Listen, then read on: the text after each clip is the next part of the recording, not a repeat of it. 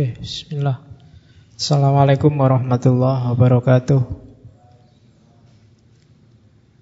Bismillahirrahmanirrahim. Alhamdulillahi rabbil alamin. Assalatu wassalamu ala ashrafil anbiya'i wal mursalin.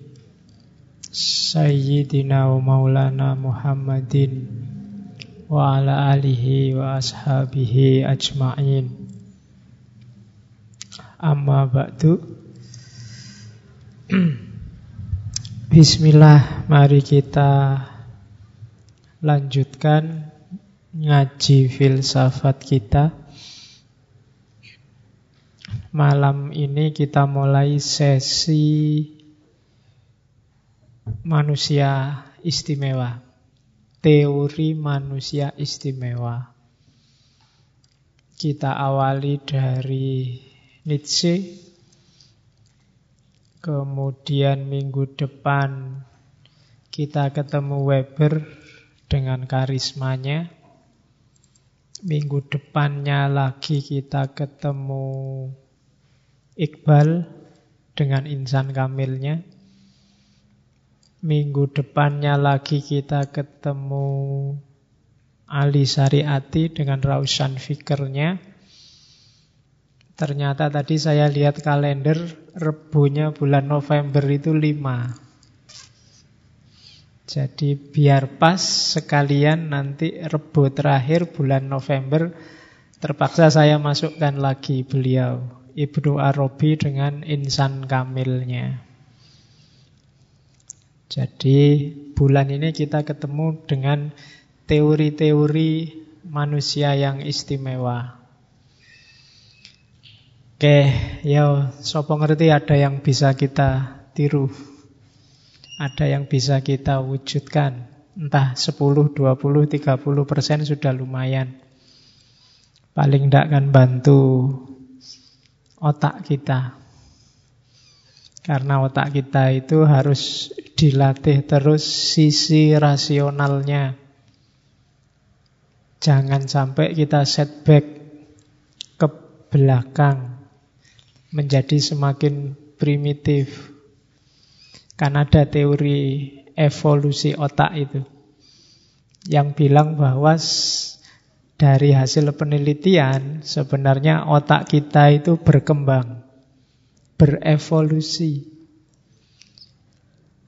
Dan diperkirakan dulu sebelum sempurna otak manusia itu awalnya otak primitif. Otak primitif itu hari ini orang menyebutnya otak reptil. Otak reptil itu bangsanya kadal, bangsanya buaya itu. Otaknya masih otak reptil. Mainnya main insting, naluri hidup, naluri bertahan hidup itu otak reptil. Ganas, yang penting kebutuhannya terpenuhi itu otak reptil. Makanya tidak salah kalau ada laki-laki kok suka gonta-ganti perempuan terus disebut buaya. Karena otaknya yang main otak reptilnya. Nah, itu paling dasar. Otak reptil itu paling dasar. Kalau ada orang prinsipnya senggol bacok, nah itu otak reptil. Ya. Jadi masih ngamuan itu otak reptil. Nanti melapisi otak reptil ada otak mamalia. Otak mamalia ini emosi-emosi. Itu ada. EQ itu ada di lapisan kedua, otak mamalia. Dan yang paling tebal, ini berarti yang evolusinya sukses, itu nanti ada lapisan paling atas, namanya neokortex. Dan itulah nanti yang otak mikir ini lapisannya ada 6, tebalnya sekitar 3 mili. 3 mili aja paling tebal. Karena ya ngerti sendiri lah konstruksinya otak semacam itu. Mungkin maunya Allah otak neokortek ini kan paling tebal terus bungkus semuanya. Jadi kalau ini bulatan, yang paling dasar inti yang kecil itu otak reptilnya. Di atas otak reptil ada otak mamalia dan yang paling luar itu neokortex tadi. Tempatnya orang mikir. Ah, jangan sampai yang tebal ini hilang. Kalau jarang-jarang difungsikan kamu evolusinya setback ke belakang. Jadi otak reptilnya pakailah secukupnya saja. Cuma tidak boleh mati. Kalau otak reptilnya mati ya kita tidak manusia lagi karena insting-insting kemanusiaan ada di situ. Oke, itu pengantarnya. Tiba-tiba ngomong itu ya, kan saya keinget ada lelaki buaya itu, iya ya, podo berarti teorinya mungkin pakai itu. Ah, ya mungkin perempuan yang kayak gitu juga boleh disebut perempuan buaya. Oke, kita ketemu Nietzsche, cuma Nietzsche ini banyak orang mengkritik khususnya orang-orang agamawan karena memang dia salah satu filosof yang tegas, keras, tidak usah tedeng aling-aling untuk mengkritik agama. Ya meskipun malam ini kita ngomongnya di masjid. Ya, tidak apa-apa. Saya mengibaratkan setiap pikiran yang tiap malam kita kaji entah dari filosof siapa itu kayak senjata, kayak alat alat dan senjata itu berguna kalau momen dan konteksnya pas. Kalau tidak pas, sebagus apa pun pikiran, sebagus apa pun alat, tidak ada gunanya. Yonitse itu pikiran-pikirannya sangat rasional, bagus. Cuma kalau kita menggunakannya tidak pas, ya dia tidak ada gunanya, bahkan cenderung jelek. Agama juga begitu, hati-hati. Kalau kita salah makainya, agama yang harusnya obat bisa jadi racun. Minuman juga begitu. Kalau kita overdosis, nggak jadi menghilangkan haus, tapi malah jadi penyakit. Nah, pakai pikiran, pakai alat itu kita harus ngerti kapan itu dipakai. Kapan kita harus jadi kayak Nietzsche, kapan jadi kayak Ibnu Arabi, kapan. Nah, itu berarti kita punya senjata banyak. Kalau senjata kita cuma pisau, sewaktu-waktu kita mau makan, kita tidak bisa, adanya cuma pisau. Tapi kalau kita punya pisau, punya sendok, punya garpu, punya centong, punya macam-macam, mau apa aja alatnya ada. Tapi kalau hanya pisau saja, ya kita terbatas. Kalau senjata kita cuma sumpit, kita tidak bisa makan soto. Kita butuh sendok. Jadi cara memposisikannya begitu. Nietzsche dikritik oleh kalau Nietzsche itu makanan jenisnya sumpit, maka dia dikritik oleh orang yang makan soto. Coba makannya pas makan mie ayam itu pas pakai sumpit. Nah itu kadang-kadang kita harus memposisikan pikiran semacam itu. Kalau ada orang kritik, kritiknya itu pas, cuma saja beda perspektif, beda konteks. Dia ngomong apa, kita ngomong apa. Yang sini ngomong agama, yang sana ngomong hukum. Ya alatnya beda. Itu yang harus dipahami dari setiap pikiran. Oke. Yang jelas tidak boleh panas telinganya kita mulai belajar Nietzsche. Cuma ini sindiran luar biasa kalau saya Nietzsche itu tidak pertama-tama untuk agama, tapi untuk keberagamaan. Bedakan agama dengan keberagamaan ya. Agama itu Islam.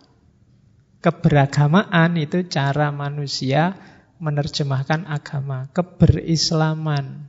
Nah, itu nanti versi-versi. Ada keberislaman gaya FPI, ada keberislaman gaya NU, itu keberislaman. Ya yang benar yang mana ya kita tidak tahu wallahu a'lam, tapi itu jenis keberagamaan. Nah, yang dikritik habis-habisan oleh Nietzsche itu juga jenis keberagamaan. Kebetulan zamannya Nietzsche yang dia kritik habis-habisan itu agama Kristen. Nah, kamu bisa agak seneng lah ndak Islam. Padahal jangan-jangan podo wae. Banyak keberagamaan Islam kita hari ini yang mirip-mirip saja kayak Kristen zaman dulu. Ya mungkin Kristen zaman sekarang beberapa. Itu yang harus kita tahu. Jadi sebenarnya ya karena Nietzsche itu kan anaknya pendeta, ibunya juga wanita yang soleh. Ya kalau di Islam mungkin bapak kiai, ibunya muslimat atau Aisyah gitu. Hah, jadi sejak kecil itu dia dipreser oleh agama. Ibu sama bapaknya cita-citanya pokoknya dia harus jadi pendeta kayak bapaknya. Jadi harus agama, harus tahfid, tahfid Injil pokoknya. Sejak kecil digituin, jadi dia merasa terkungkung terus. Apalagi setelah ayahnya meninggal umur 4 tahun. Jadi Nietzsche belum belum sempat jadi besar karena empat tahun itu paling pikirannya belum jalan dan bapaknya mewariskan pada ibunya pokoknya anak ini besok harus jadi pendeta. Dan ibunya, biasa kan ibu itu khawatir anaknya macam-macam, ketat. Sehingga Nietzsche awalnya dia ingin jadi anak baik, cuma lama-lama merasa tertekan terus memberontak. Itu ceritanya. Tapi karena dia pinter, nanti dia awalnya menjelajah ke banyak universitas. Termasuk nanti yang terkenal di Universitas Basel. Di Universitas Basel ini dia diangkat jadi dosen. Meskipun awalnya banyak dikritik. Kenapa dikritik? Karena belum doktor. Belum doktor kok sudah ngajar. Akhirnya sama rektornya di sana, sudahlah kasih aja gelar doktor dulu. Nah, dikasih gelar dokter terus baru dia jadi dokter dan ngajar. Pikiran-pikirannya terkenal. Ya riwayat hidupnya silahkan dibaca sendiri ya. Dulu saya pernah satu sesi ngomong Nietzsche ketika bab eksistensialisme. Beberapa akan diulang sendiri, diulang di sini tapi nanti kronologinya beda karena titik tekannya hari ini tentang Ubermensnya, Supermannya. Jadi tidak ke titik tekan yang lain. Ada film yang judulnya When Nietzsche Wept. Kalau diterjemah ya ketika Nietzsche nangis. Filmnya bagus, cuma nanti arahnya ke psikoanalisis. Di film itu ada banyak filosof, ada Freud, ada Breuer, ada pacarnya Nietzsche itu Lo Salomo, ada ada banyak. Silahkan dicari, silahkan di download gratis film itu.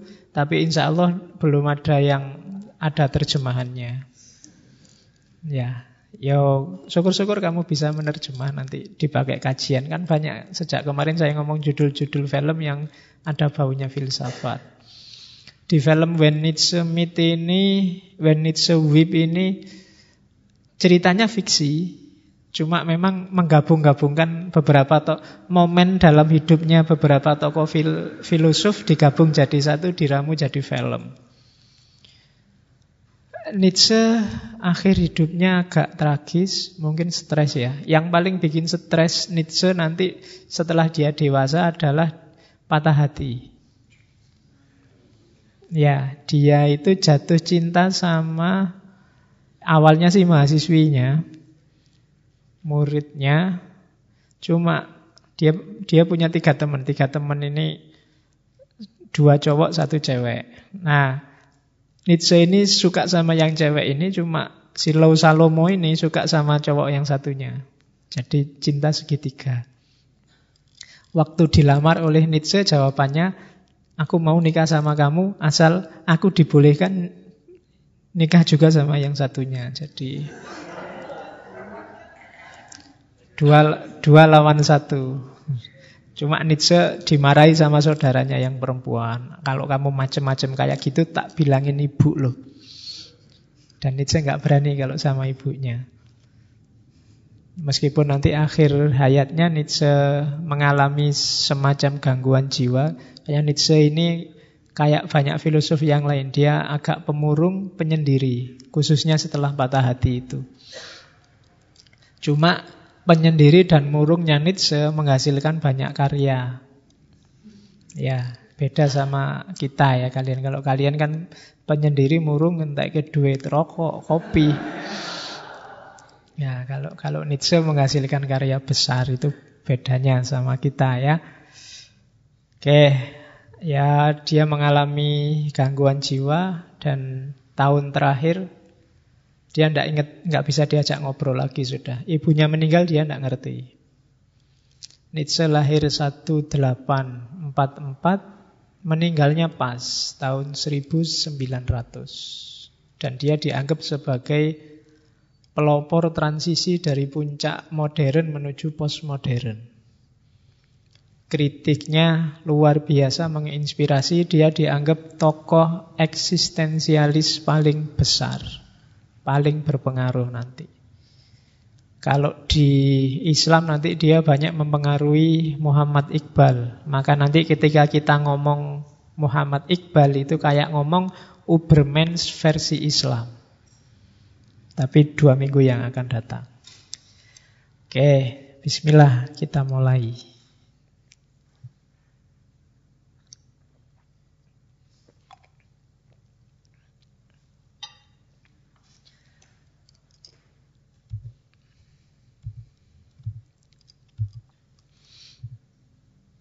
Oke ya, diawali dari bukunya The Use and Abuse of History. Jadi ini kritik hebat pada kehidupan bermasyarakat, termasuk beragama. Yang pertama dia kritik adalah moralitas. Ya, Nietzsche melihat, ya, setiap masyarakat dia punya horizon moral dia punya tata krama, sistem pergaulan yang dianggap sah dan baik. Isinya bagaimana cara kita hidup, mana benar, mana salah. Kan ini yang dianggap penopangnya dunia, katanya Nietzsche. Dan yang kedua, katanya Nietzsche, sebenarnya sistem baik dan buruk itu yang menciptakan manusia. Ya boleh sebutlah sopo wis Plato, John Locke, Hegel, Buddha, Jefferson, Yesus. Itu yang disebut oleh Nietzsche. Untuk nggak nyebut Muhammad. Kalau nyebut Muhammad bisa di demo. Ya, jadi katanya Nietzsche itu kan dari mereka tahu konsep-konsep moral baik buruk apakah rasional apakah dianggap dari Tuhan? Kan kita ngertinya dari mereka. Dan mereka mengklaim baik buruk itu bukan kita yang bikin kita cuma merumuskan kita cuma menjelaskan kita cuma menemukan. Dia ada secara absolut dia ada terus. Itu katanya mereka loh, katanya Nietzsche. Orang-orang besar itu yang ngomong ke kita, ini baik, ini buruk, itu bilangnya baik buruk itu bukan ciptaannya mereka, tapi itu memang hukum yang abadi, hukum yang absolut. Katanya Nietzsche, masa gitu? Itu janjane ya mereka sendiri yang menciptakan. Wong dari pikirannya mereka sendiri kok.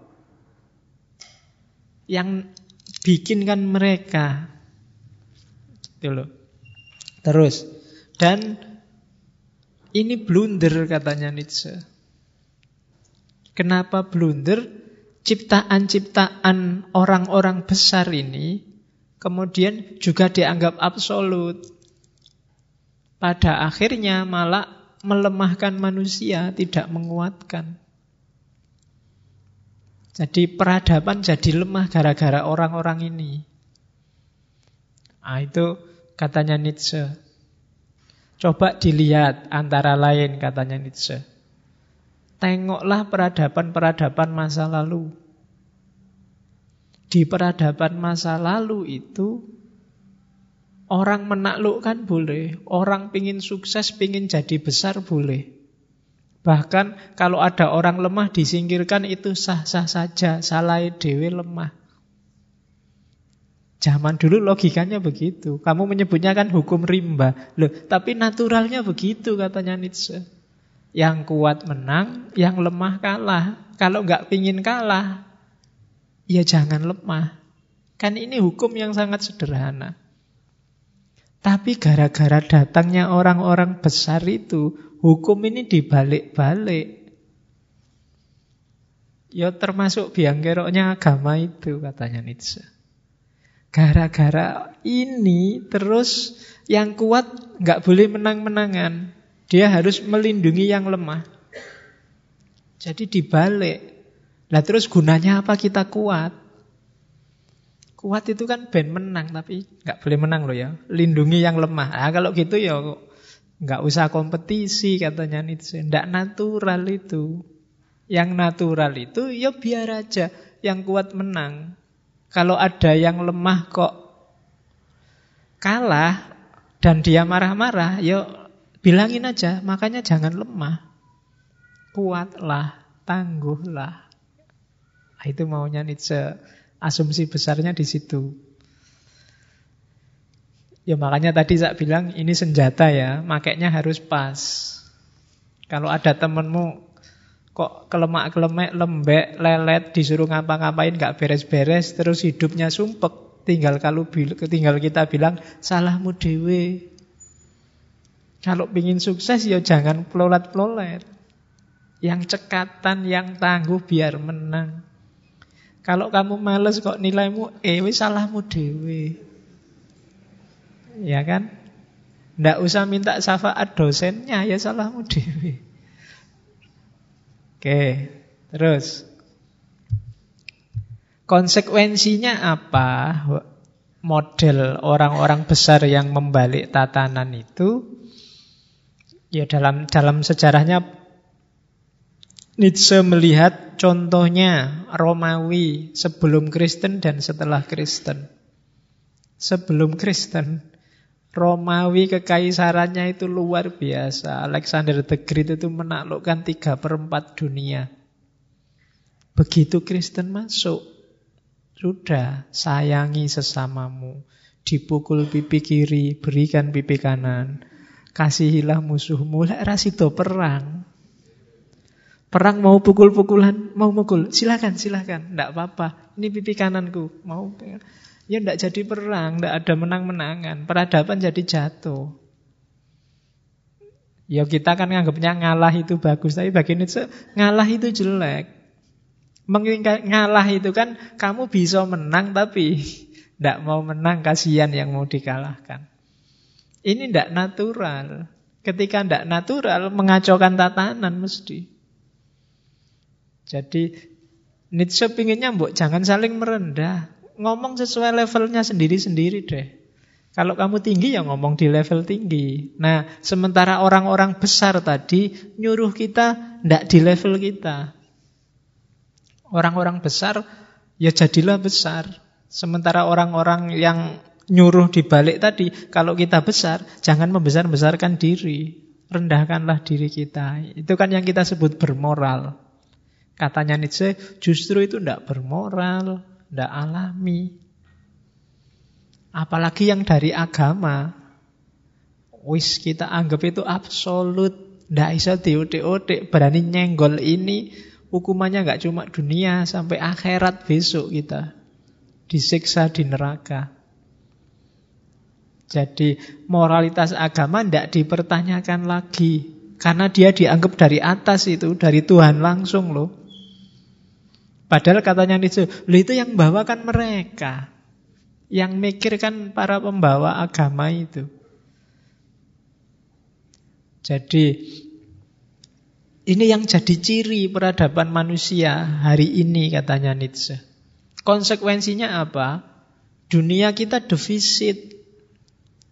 Banyak itu bahasanya Nietzsche. Natural reader, calon-calon pemimpin besar.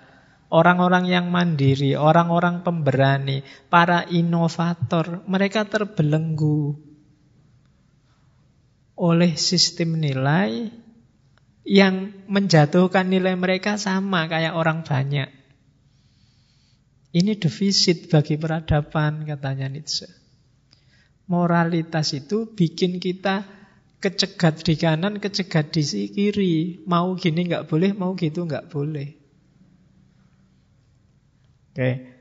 Terus padahal semua aturan moral baik buruk itu sifatnya kan perspektif.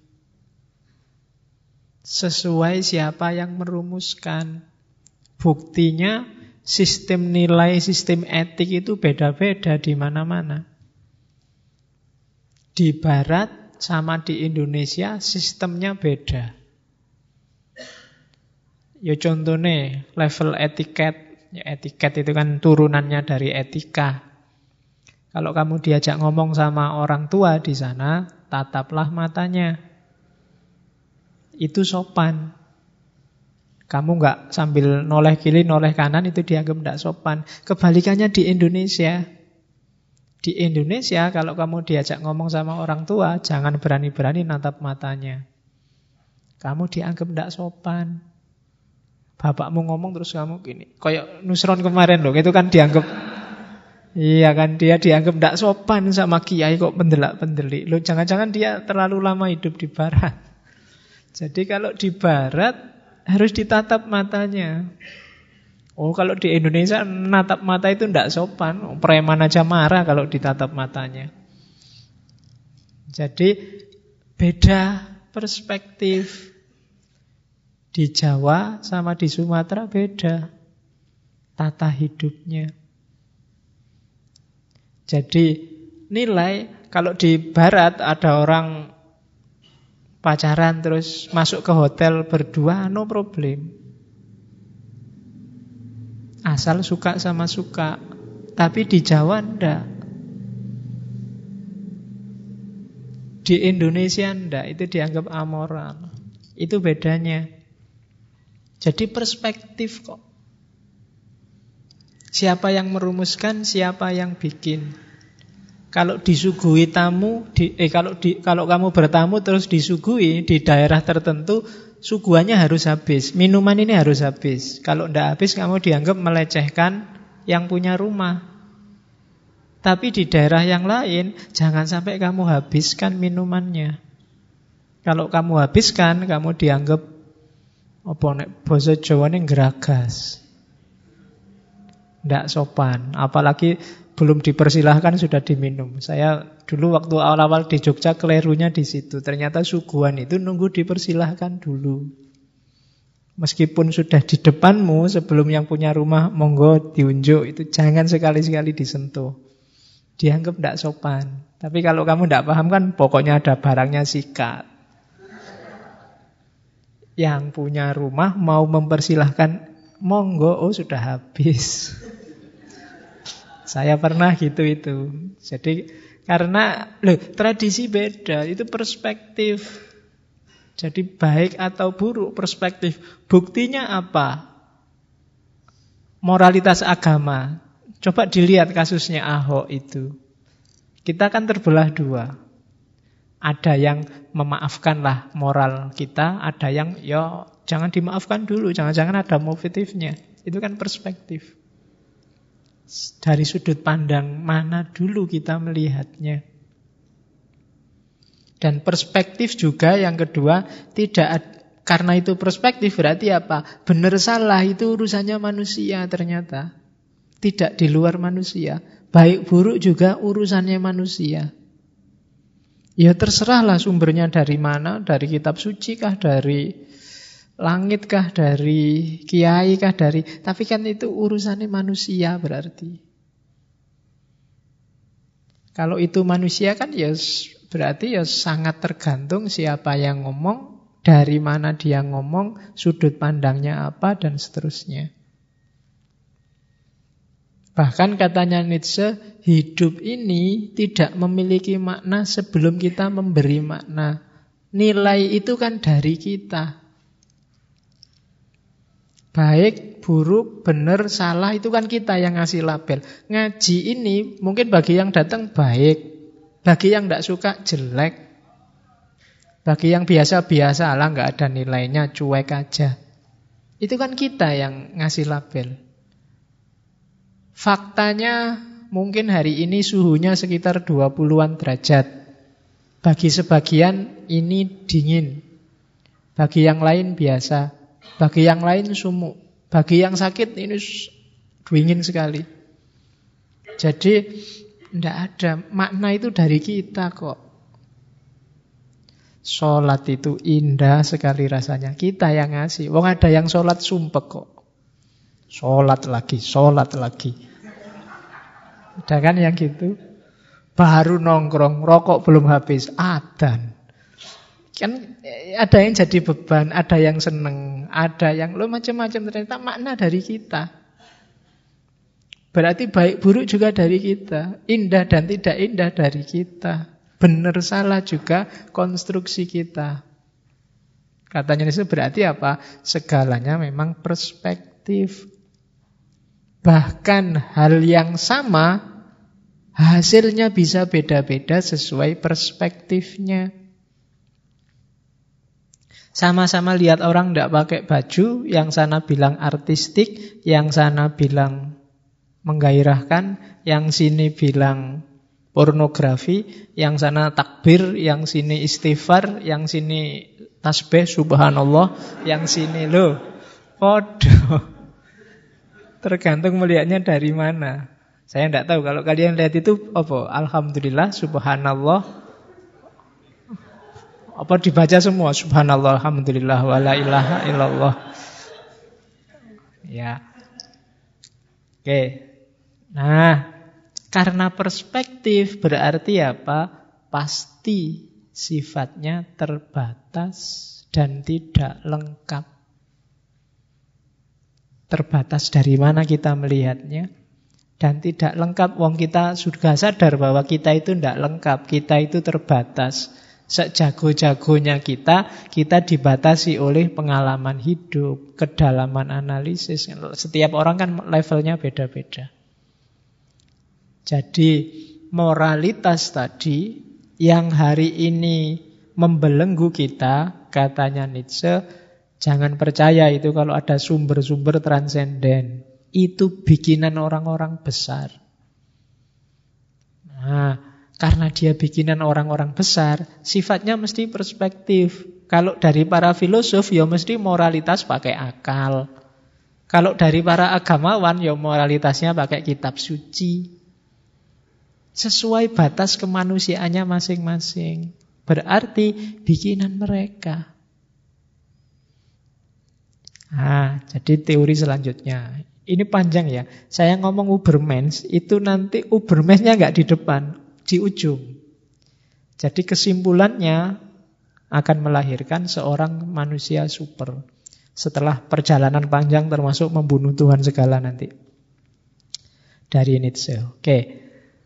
Jadi ini catatan bahwa horizon moral itu perspektif dan ciptaannya manusia. Terus, kalau nggak percaya kalau itu perspektif, coba ujilah. Nanti dalam pikirannya Nietzsche ada istilah genealogi moral. Genealogi itu apa? Menyingkap di balik yang kelihatan. Pasti di situ ada hasrat, ada nafsu, ada kebutuhan, ada ketakutan-ketakutan, ada harapan-harapan. Kalau kita runut ke situ, oh iya ternyata ya tergantung manusianya. Siapa dia? Dia punya cita-cita apa, punya ketakutan apa. Plato misalnya, dia merumuskan moralitas yang sangat rasional. Itu seolah-olah universal. Katanya Nietzsche, enggak. Coba kamu kejar. Siapa Plato? Dia punya kekecewaan apa? Dia punya harapan apa? Dia punya trauma-trauma apa? Dia nafsunya apa? Kebutuhannya apa? Itulah nanti yang jadi sumber pikiran-pikirannya Plato. Sistem moral yang diusulkan oleh Plato. Kenapa dia mengusulkan idealisme? Pasti dia pernah bertarung, pernah berinteraksi dengan gagasan-gagasan yang coraknya idealis. Dia begitu mengagungkan gurunya mungkin karena dia trauma gurunya dihukum mati. Dia punya harapan ajaran gurunya lestari. Dia punya ketakutan-ketakutan bahwa sistem politik di Athena akan menghancurkan Athena itu sendiri sehingga nulis republik dan seterusnya. Pasti ketemu. Wala Nietzsche dewe. Eh, Plato sendiri yang merumuskan. Katanya Nietzsche. Yo kalau dicek lagi Ghazali yang begitu dahsyat dengan Ihya Ulumuddinnya. Kita bisa kejar kemarin di Al-Mungkit Minadolal. Perjalanan intelektualnya. Itu main loh dalam rumusan-rumusannya Ghazali. Tuntutan-tuntutan moralnya, bagaimana dia dari cara berpikir logis rasional kemudian geser cara berpikir sufi yang intuitif. Nah, disiplin yang ngejar yang dibalik yang kelihatan itu namanya genealogi. Makanya ada genealogi moral. Berarti apa? Ya diruno, ditelusuri. Dari mana kok sampai muncul pikiran semacam ini? Terus, oleh karena itu,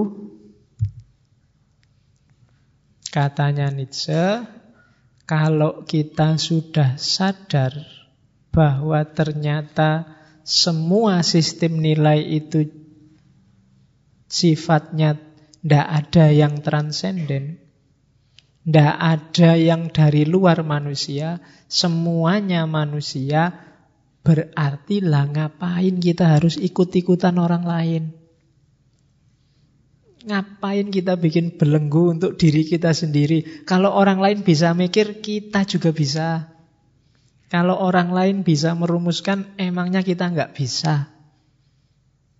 Nah, itu maunya Nietzsche. Ayo kita ciptakan sistem moral versi kita sendiri. Ngapain kita diatur-atur orang? Ngapain apel harus dibatasi sampai jam 10? Itu kan aturannya Pak RT. Kita bikin milik kita sendiri, foto-foto menungsane, nggak mungkin gitu maunya Nietzsche. Ya, konteksnya Pak RT mungkin sampai jam 10 karena dia bertanggung jawab dengan ketentraman RT-nya. Nah, kita kan punya konteks sendiri, punya perspektif sendiri. Mungkin kita punya target sendiri, Pak. Kalau cuma sampai jam 10, wah, target kita nggak terpenuhi, Pak. Itu masih masih pembukaan, belum isi dan penutup itu. Ah, jadi Bikin sendiri. Wong itu kita sama-sama manusianya kok. Nah, dengan begitu apa? Kita bisa milih. Di situlah gunanya refleksi. Kita mikir siapa aku, aku itu butuh apa, cita-citaku apa, aku pengen apa, dan sistem nilai yang mendukungku biar cita-citaku goal itu apa. Jadilah sosok yang mandiri sepenuhnya. Kita harus milih yang terbaik biar jadi orang besar. Biarkan prosesnya alami. Jangan mau diatur-atur, disetir-setir. Kamu punya cita-cita, jalan di situ. Jangan biarkan nasibmu di tangan orang lain. Nasibmu harus di tanganmu sendiri. Ini asumsi awalnya Nietzsche sebelum nanti melahirkan seorang Superman. Manusia super. Jadi nanti karakter awalnya dia yang mampu menciptakan nilai, menciptakan tujuan untuk hidupnya sendiri, milih sendiri, nggak dipilihkan. Oke, terus Kenapa sih harus milih sendiri? Karena kalau kita tidak milih sendiri, membiarkan diri hanyut, ditelan oleh sistem moral di sekeliling kita, kita akan jatuh pada level budak. Itu nanti ada di bukunya Beyond Good and Evil. Ada moralitas budak, ada moralitas tuan. Apa pun yang terjadi kalau kita beragama, katanya Nietzsche, kita ada di level moralitas Buddha. Kalau kita mandiri, kita akan ada di level moralitas Tuhan. Apa sih moralitas Buddha itu? Moralitas Buddha itu isinya serba was-was, serba takut, serba kira-kira benar nggak ya aku karena begitu aku salah dihukum. Setiap hari kita mikirnya sik sik ini halal apa haram ini? haram susah aku ini. Akan ya selalu begitu kita hidupnya was-was. Ya bahasanya Nietzsche peduli dan sensitif pada semua, mengutamakan orang lain, tidak egois, membantu yang kurang beruntung, berkorban itu di antara cirinya. Berarti tidak mandiri, nggak pernah mikir apa edw. Budak itu kan gitu, dia tidak pernah mikir dirinya sendiri, yang dipikir majikannya. Sebelum majikannya tidur, dia tidak berani tidur. Khawatir diperintah. Dan itu manifestasinya kita kan tiap hari, mari kita jalin kepedulian. Kita susah tidak apa-apa, asal orang lain bahagia. Jangan egois, jangan mikir diri sendiri. Kan itu tiap hari kita nasihati begitu. Akhirnya diri kita sendiri hilang. Berkorban untuk sesama. Itu kan jargon kita banyak. Kalau kemenak itu ikhlas beramal. Terus kan banyak jargon-jargon kayak gitu kan. Loh, katanya Nietzsche ini bunuh diri. Jadi tuan dulu, gampang nanti kalau ingin membereskan situasi. Kalau kita tiap hari hanya mikir orang lain, kita tidak ubahnya kayak budak. Jadi ya tinggal kita tengok dalam diri kita sendiri katanya Nietzsche. Apa yang ada di pikiran kita. Kenapa orang beragama tidak disukai oleh Nietzsche? Karena beragama itu mentalitasnya persis kayak gini. Ya kayak saya bilang tadi, kamu tiap hari kan mikir, ini sesuai nggak ya sama kehendaknya Allah kan gitu. Allah meridhoi apa enggak ya? Dan kamu ngertinya Allah meridhoi apa enggak kan paling tanya kiaimu nanti, tanya ustadzmu. Ustadz kayak gini halal buatan? Halal. Kalau gitu haram kan gitu. Sekarang ustadznya kan pinter juga, jadi ya milih yang sesuai cocok dengan kepentingannya dia kadang-kadang. Oke. Jadi persis katanya Nietzsche posisi kita jadi budak. Tidak pernah mikir dirinya sendiri yang dipikir majikannya. Yes, moral rasional kadang-kadang majikannya ya orang lain, sesamanya. Hargailah sesamamu. Hormatilah kepentingan orang lain. Kayak kalau kita puasa, hormatilah orang yang berpuasa. Ini bunuh diri katanya Nietzsche. Ya mikir dirimu sendiri, kamu puasa apa enggak kan? Yang duluan itulah kok mikir orang lain. Kalau kamu puasa ya jangan makan, kalau enggak puasa ya makanlah. Kalau urusanmu beres, baru mikirlah orang lain. Ini orang lain puasa apa enggak? Tapi kalau belum-belum kamu mikir orang lain, itu bunuh diri, itu persis budak. Sebelum juragannya makan, kamu enggak makan dulu. Sebelum juragannya tidur, kamu enggak tidur dulu. Ini moralitas Buddha. Hidupmu kamu serahkan 100% pada majikanmu. Oke, apalagi agama. Agama itu ancamannya lebih dahsyat. Agama tidak cuma hukuman dunia, nanti ada hukuman akhirat. Kamu bisa disetrika, disate nanti di akhirat kalau berani macam-macam. Ya kan ngeri tuh kamu membayangkan. Waduh, di sate besok ditusuk dari atas sampai bawah, dibakar, dikasih kecap terus diputer. Ndak bayangke loh kamu di neraka itu ngerinya. Eh, lo kalau neraka ya gambarannya pokoknya ngeri toh isinya di sana. Barang siapa yang suka mengadu, saya dulu kecil diceritain gitu, yang suka ngadu jago, besok kita akan diadu. Barang siapa yang ngadu jangkrik, besok kita diadu oleh jangkrik. Oh itu kan tidak bayang ke Berarti besok promotor tinju itu diadu oleh petinjunya kan dia yang ngadu orang, besok diadu oleh orang. Oke. Jadi moralitas Buddha melakukan sesuatu yang bukan kepentinganmu, yang bukan kebutuhanmu, yang bukan keinginanmu. Oke, tapi rasanya enak loh kadang-kadang gitu Pak. Nolong orang lain itu nyaman. Kalau katanya nih Allah nipu. Ndak, ndak. Kalau mau jujur ya ndak. Uang kita, sodakokan semua untuk yang lain. Nanti rasanya nyaman, bisa ah, ngapusi. Enggak. Orang mungkin tetap tetap ganjel. Meskipun ustadznya bilang ikhlas ya, yo ikhlas tapi yo apa tetap. Kalau ditanya yang jawabnya ikhlas tapi hasilnya ya ganjel tetap. Ndak alami. Ya paling ndak ya jawab apa? Ya berat sih tapi gimana lagi? Ngono ndak apa-apa itu lebih jujur daripada ya ikhlas padahal ndak. Jadi ndak lah katanya, ya mikir buat kamu dulu dong. Kalau ada sisanya baru buat yang lain. Jangan semua buat yang lain. Itu namanya bunuh diri. Mental kita jadinya mentalitas budak.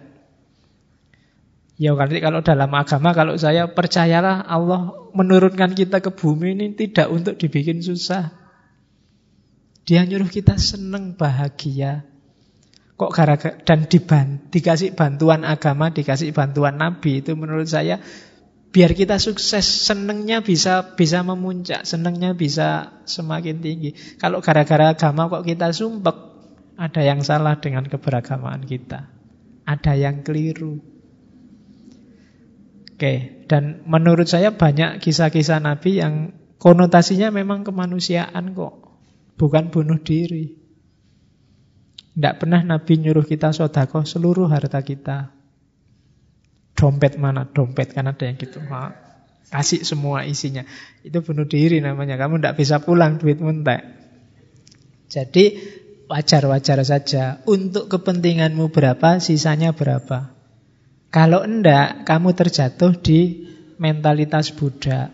Banyak orang beragama ada di mentalitas ini. Mentalitas Buddha. Padahal katanya Allah kan yang boleh memperbudak kita cuma Allah. Jangan yang lain. Meskipun Nietzsche bilang tidak boleh ada yang memperbudak kita satupun. Termasuk Tuhan. Kalau Tuhan memperbudak kita, bunuh aja. Lu nanti sampai ke situ nih saya Tuhannya dibunuh ngapain? Nah, yo, kemerdekaannya budak kan matinya majikan. Nah, iya kan, biar gak diperbudak lagi, bunuh majikannya. Bebas kita sekarang kan gitu. Oke. Nah, terus kita harus punya moralitas tuan. Jadi mentalnya mental tuan. Apa? Kamu harus jadi orang besar. Kita harus jangan mau di bawah. Semuanya harus berjuang untuk menuju ke atas. Let the strong itu kan rise to the top of the heap. Biarkan yang kuat berdiri di atas pundaknya yang lain, di atas kerumunan, di atas kepala lebih tinggi. Karena dia kuat. Jadi tuan. Jadilah ya bahas seandainya ditafsirkan kasar itu Nietzsche maunya mending jadi orang kuat yang menginjak daripada orang lemah yang diinjak. Itu kalau akal kita waras. Kalau ada orang saya lebih milih diinjak aja pak, itu berarti tidak waras. Orang waras itu ya tetap milih di atas, bukan di bawah. Tetap milih jadi tuan, milih jadi majikan daripada jadi budak. Loh, besok di akhirat kan kita bisa masuk surga, Pak. Ya, di surga juga jadi budak. Jeragannya akan tetap Tuhannya. Kita tidak merdeka-merdeka sampai besok, tidak enak. Katanya Nietzsche, harus merdeka dulu. Dan katanya Nietzsche, agama itu sering menghalangi orang untuk jadi besar. Gara-gara agama kita terbonsai. Tidak enak ya ngomong kayak gini di masjid. Kamu tiap tiap hari diceramai agama itu puncaknya peradaban kita, sekarang agamanya dilecehkan. Katanya Nietzsche, agama hanya menghasilkan orang biasa. Agama itu hanya menghasilkan jamaah. Yes kayak Ustadz Maulana itu loh pokoknya kalau dia bilang jamaah terus jamaah nyaut, weh gitu. Us, itulah kita. Jadi mentalitasnya Buddha, kita terbelenggu. Tidak bisa ngapa-ngapain sehingga potensi besar kita hilang. Tidak terwujudkan. Kita jadi orang biasa-biasa. Dan itu dikritik habis-habisan oleh Nietzsche. Lah kok mau-maunya? Kita punya potensi, punya bekal, punya akal, punya kekuatan.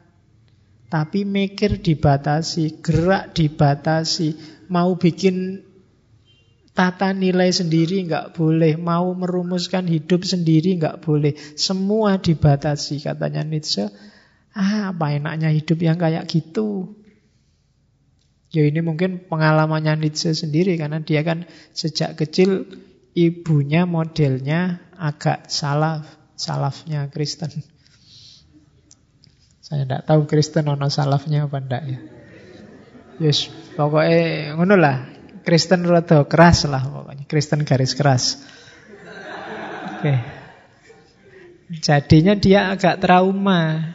Menurut dia agama itu isinya hanya membelenggu. Waktunya enak orang-orang tidur malah disuruh bangun, sholat. Waktu enak-enaknya nongkrong disuruh sholat. Waktunya makan-makan suruh puasa. Duit baru ngumpul disuruh haji. Itu pun ngantri 30 tahun. Dan disuruh sabar. Dihapusi enggak apa-apa. Haji itu kan gitu sering pemerintah rotok trik dikit, dia nyari untung banyak. Kalau kita protes, loh kok kayak gitu, enggak apa-apa. Calon haji itu harus sabar. Masa haji kok marah-marah, wais. Jadi kita nesu aja enggak boleh di agama kan, komplain aja enggak boleh. Kalau komplain ke orang, dianggap komplainnya ke Tuhan. Masa komplain sama Tuhan? Itu kan persis kasus hari ini kan ada Ahok lah, ada siapalah yang itu. Jadi itu sebenarnya orang, cuma disandarkan bahwa ini maunya Tuhan. Seolah-olah hari ini kan ketika Ahok ngomong itu Allah marah, Nabi Muhammad pasti marah, padahal yang marah dia. Tapi kan dia tidak mau ngaku, ngakunya, lo ini Allah loh ini, Islam loh ini, wong yang marah jelas dia kok. Iya. Yo, yo kalau saya bayangkan misalnya, yo contohnya misalnya ada Nabi Muhammad beneran pas Ahok pidato itu, yo saya ndak yakin Nabi Muhammad langsung berdiri marah-marah, ndak mesti. Paling Nabi Muhammad senyum-senyum aja. Ya, yo lihat profilnya Nabi lo ya. Mungkin beliau cuma begitu, paling senyum aja. Meskipun dalam ceritanya kan banyak itu. Nabi nggak cuma ngomong yang menyinggung, dilempari batu, diludahi kan Nabi ya. Senyum aja. Didoakan yang baik malahan. Oke, itu contohnya. Ahok itu memang nggak ngerti Islam. Ya wajar om dia Kristen. Lah iya kan. Aku ya bingung kok kan ada yang komentar gitu dia nggak ngerti. Lah ya Kasih tahu dong, dia memang Kristen. Tapi yo ya susah sih ya kan wis politiknya ada terus marahnya ada tadi ya.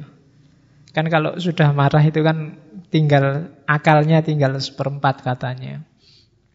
Jadi ya biarin aja sampai marahnya reda baru diskusi. Kalau diskusi sekarang tidak bisa. Untuk nyari jalan terbaik. Ya biar aja besok demo. Siapa ngerti setelah demo marahnya reda. Kalau tambah marah, ya sing waras ngalah. Ya, saya tidak tahu yang benar yang mana, tapi marah itu jelas nanti jadi problem sendiri. Penyelesaiannya, kalau ini memang masalah, penyelesaiannya pasti tidak dengan marah-marah, tidak dengan tawuran. Ketika solusinya marah-marah atau tawuran, yang lahir problem baru mungkin lebih besar. Jadi Jangan sampai bunuh nyamuk dengan cara mukul kepala pakai palu. Ya. Masa ada nyamuk kecil satu njupuk palu diduduk ke anu ya. Nyamuknya bisa lolos, cuma kepalamu penjut mesti. Oke, jadi itu moralitasnya harus versi moralitas Tuhan. Penguasa hidup kita sendiri. Wong ya seandainya besok kita masuk surga atau masuk neraka kan dihitung sendiri-sendiri oleh Allah. Jadi Seandainya kita kecemplung sumur, hasil pilihan jalan kita sendiri itu lebih lega daripada ditunjukin orang dan kecemplung sumur. Orang jalan lewat situ mas, nah situ terus plung kecemplung, kita kan mangkel. Tapi kalau pilihan kita sendiri kan mending lewat sini aja lah nekat. Ah kecemplung berarti aku keliru. Lebih nyaman daripada dikasih tahu orang lurus mas, lurus. Ah kecemplung. Tidak enak. Mungkin maunya Nietzsche begitu. Pilihlah sendiri. Wong toh kita nanti yang harus tanggung jawab sendiri. Jadilah tuan dalam hidup kita. Terus.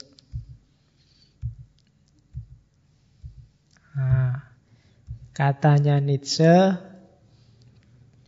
agama itu konstruksi sosial. Wahyunya dari Allah mungkin. Melalui Nabi. Dibukukan jadi kitab suci. Tapi ketika itu dipraktekkan dalam sebuah institusi, itu konstruksi manusia sudah. Dan oleh umatnya, konstruksi manusia ini banyak dianggap konstruksi Tuhan. Ya kalau dianalogikan dengan agama kita, fikihmu itu itu hasil pikirannya Imam Syafi'i, Islammu, teologimu hasil pikirannya Imam Ash'ari, tasawufmu mengikuti Imam Ghazali mungkin. Konstruksinya manusia semua. Sholatmu yang gaya kayak gitu, itu niru guru-gurumu, ustadzmu kan. Yang lain punya gaya sendiri. Jadi tetap meskipun Nietzsche yakin tidak ada sumber transendental, sumbernya manusia, seandainya toh kita tidak percaya, kita percaya bahwa itu dari Allah, dari langit, dari akhirat, tetap dia ditafsir oleh manusia dikonstruksi oleh manusia. Buktinya apa? Yang setiap imam, setiap ulama kadang memahaminya beda-beda. Jadi agama itu konstruksi sosial. Yang kedua, agama sering-sering memaksa kita mengikuti ajaran Tuhan dan memusnahkan insting naluri kita untuk berkembang, untuk jadi orang besar. Kalau bahasanya Nietzsche, will to power kita dibunuh atas nama agama. Terus ketika kita dalam kondisi susah, agama tidak nyuruh kita berjuang. Kadang-kadang malah nyuruh kita pasrah, menyuruh kita ini sudah takdirnya, nyuruh kita yang penting Allah ridho, nyuruh kita ya selesai. Kita dibelenggu, potensi kita diberangus, ini bahasa kasarnya. Yang ketiga, kita tidak boleh bangkit. Nah, itu kan ini kritik habis-habisan ini pada agama. Agama membelenggu kita, kita tidak bisa jadi besar. Kemudian ketika kita jatuh, kita malah dinasehati yang semakin membuat kita loyo.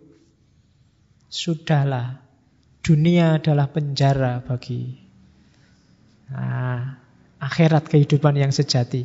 Kalah di dunia nggak masalah, yang penting besok masuk surga. Ya semakin tidak mau berjuang. Semakin kita tidak memperjuangkan nasib kita sendiri. Kita kan sering kayak gitu. Temenmu mendolimimu, kamu kan terus biar aja. Nanti dosanya, dosaku biar masuk ke dia, pahalanya dia masuk ke aku. Kan kamu selalu gitu. Membiarkan orang mendolimimu. Biar aja, Gusti Allah ora sare, Gusti Allah sing bales, tenang wae, ndak apa-apa wis. Bila perlu suruh dia mukuli kamu terus, suruh dia membuli kamu terus nanti. Kan ada yang mentalitasnya kayak gitu. Ya meskipun kalau di Islam apa iya kayak gitu. Tapi Nietzsche melihatnya umat beragama itu sering begitu. Ya Allah, ndak apa-apa saya miskin asal engkau ridho. Wah, susah. Ya kan? Oke, lu miskin itu kan Kalau ditarik lagi berarti butuh bantuan orang lain. Itu sama dengan bilang, ya Allah biar aja orang lain bantu aku asal kamu ridho. Tidak mandiri. Oke, kan sering kamu kayak gitu. Oke, tidak apa-apa kamu membuli aku, nggak apa kalau kamu mencaci maki aku. Yang penting, kan mesti gitu kamu. Terus arahnya ke atas. Yang penting Allah sayang padaku. Itu kadang-kadang nutupi janjane kamu rawani. Bales. Orawani kerengan. Ndak berani gegeran. Padahal maunya Nietzsche loh. Kalau kamu tersakiti ya ndak apa-apa, tunjukkan di mana sakitmu. Kalau kamu malu ya tunjukkan. Eh, tunjukkan kamu malunya tentang apa maksudnya gitu. Oke, dan dengan logika yang sama nanti Nietzsche sangat tidak suka dengan yang namanya demokrasi, sosialisme, dan komunisme. Kenapa? Demokrasi, sosialisme, komunisme itu nganggap semua orang sama. Padahal kan kita beda ya, katanya Nietzsche. Ada yang bodoh, ada yang pinter. Itu kan semua ngakui. Ada yang kuat, ada yang lemah. Kan kita ngakui ada itu dalam hidup ini. Tapi dalam demokrasi, sosialisme, semua dianggap sama. Bahkan katanya Nietzsche, demokrasi, sosialisme, komunisme itu membolehkan orang-orang idiot menjalankan sistem. Jadi pemimpin kita bukan yang paling kuat di antara kita, tapi orang biasa-biasa yang dapat suara terbanyak. Sejago apa pun orang, kalau tidak ada yang milih, dia tidak. Tidak akan jadi pemimpin. Sistem kayak gini, katanya Nietzsche, adalah sistem yang tidak manusiawi. Harusnya pemimpin itu ya yang paling jago. Biasanya pemenangnya itu orang biasa-biasa dalam sistem ini. Kenapa? Karena orang itu nyari yang selevel sama pikirannya, sama levelnya dengan dia. Yang di atas dia ndak, yang beda sama orientasinya dia ndak. Maka karena mayoritas itu orang biasa, yang dipilih oleh mereka pasti juga orang biasa. Jadi demokrasi, sosialisme, komunisme itu dikritik oleh Nietzsche. Alat demokrasi paling apa pun yang terjadi yang dipilih ya sesuai logikanya orang banyak dan orang banyak itu selalu orang biasa. Tidak pernah ada orang istimewa itu banyak. Kalau ada yang bilang kita yang hadir malam ini semuanya adalah istimewa, itu mesti basa-basi. Tidak ada. Orang istimewa, orang kuat itu satu dua. Nah, cuma orang-orang ini sering nasibnya jelek. Kenapa? Karena dia tidak cocok dengan logika mayoritas. Itu katanya Nietzsche. Jadi agama, demokrasi, sosialisme, komunisme, kesetaraan, ini logika-logika yang dibenci oleh Nietzsche. Bikin orang pasif, bikin orang tidak keluar dari kotaknya. Ya sudah berarti hidup ini semacam ini. Kamu tidak bikin terobosan. Jadi maunya Nietzsche itu jadilah orang besar. Oke, akhirnya apa? Akhirnya tragedi katanya Nietzsche. Tragedinya apa? Ada pembalikan. Agama dan orang-orang besar tadi membalik yang baik jadi jahat. Sebelum adanya Sokrates, Plato, sebelum adanya agama-agama katanya Nietzsche, dulu yang namanya baik itu lawannya buruk. Ada pada perbuatannya. Tidak pada orangnya. Tapi setelah agama, setelah orang-orang kalau bahasanya Nietzsche orang-orang dialektis, pemimpin apa pemikir-pemikir yang sok-sokan ini sok nyari kebaikan, sok nyari kebajikan, kebijaksanaan. Akhirnya yang baik bukan lagi lawannya yang buruk, tapi baik jadi lawannya jahat. Jahat berarti orangnya, bukan perbuatannya. Dan tragisnya lagi, yang dulu dianggap baik, sekarang dianggap jahat. Yang dulu dianggap jahat, sekarang dianggap baik. Dulu itu, kalau ada orang kelemak-kelemek, ndak tangguh, apa-apa serba manut, itu dianggap lemah. Tapi sekarang kebalikannya, kalau ada anak patuh, manut aturan, kemudian dibilangin apa aja manut, kita anggap dia baik. Sementara kalau ada anak agresif, kalau ada anak kreatif, penuh inisiatif, kita anggap anak ini perlu terapi. Dikasih tahu apa, dia melakukan apa. Gurunya maunya apa, dia menjalankan apa. Ini kan kreatif sebenarnya, tapi dia nilainya mesti paling jelek. Tapi yang patuh, gurunya ngasih tahu apa, dijawab begitu, dituruti, perintahnya diapalkan, jalan. Dia dianggap baik. Dan ini normanya dibalik sekarang katanya Nietzsche. Yang dulu baik, sekarang dianggap jahat. Bukan lagi buruk, tapi jahat. Yang dulu buruk sekarang dianggap baik. Jadi ada pembalikan sistem kalau bahasanya ada transvaluasi. Dari baik jadi buruk, dari buruk jadi baik sekarang. Anak soleh itu kan dalam gambaran kita anak yang manut, rajin sholat, disuruh apa aja, oh, oh. Dosennya nunda kuliah, ya dia manut, tidak apa-apa pak ditunda lagi ya minggu depan lagi. Oh iya Pak, enggak apa-apa Pak. Ditunda lagi Pak, enggak Pak. Manutan dan dosennya seneng kamu anak baik kan mesti gitu. Katanya Nietzsche, justru itu jelek.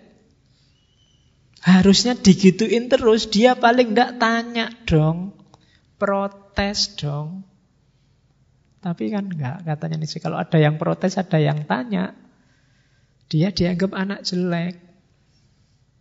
Jadi kebalikannya katanya nih ada trans, ada transvaluasi. Padahal zaman dulu sebelum ada Sokrates, sebelum ada agama-agama, orang itu lebih bebas mengekspresikan keinginannya, mengejar cita-citanya sendiri, tidak terlalu banyak aturan. Jadi membalik yang baik menjadi jahat, yang jahat jadi baik. Nah, ini gambarannya. Contohnya Yunani Romawi. Prasokrates dengan datangnya Sokrates dan kawan-kawan. Jadi jangan salah, di antara yang banyak mengkritik Sokrates, Plato, Aristoteles itu Nietzsche. Gara-gara tiga orang inilah manusia jadi lembek, tidak tangguh kritiknya Nietzsche. Manusia jadinya dengan atas nama kebijaksanaan tidak mau jadi orang besar, mementingkan orang lain, malu-malu, pasif. Kalau ada orang malu-malu dianggap baik, alhamdulillah masih punya malu. Ya kan? Kalau ada orang pasif, wah anak ini tenang sekali, padahal itu pasif. Hari ini baik. Tapi kalau ada yang agresif, neko-neko, kreatif, individualis, egois, itu hari ini dianggap jelek. Padahal dulu katanya Nietzsche, yang kayak gini ini bagus. Yang di Nietzsche yang awal kan saya menjelaskan panjang lebar antara mentalitas Dionisian sama Apollonesian. Itu itu pra Sokrates. Dengan setelah datangnya Sokrates. Jadi Agama ternyata mainnya juga begitu. Yang alami-alami banyak dianggap jahat oleh agama, katanya Nietzsche loh ya. Jadi agama itu fokusnya memerangi kejahatan. Dan kejahatan dalam tanda petik itu dulunya kebaikan sebenarnya. Termasuk yang agresif-agresif tadi. Inovatif, kreatif itu bagi agama dianggap jahat. Bahasa kita kan untuk kreativitas itu sadis kan bid'ah. Orang bid'ah kok dimarahi. Itu kan kreatif namanya, inovatif katanya Nietzsche.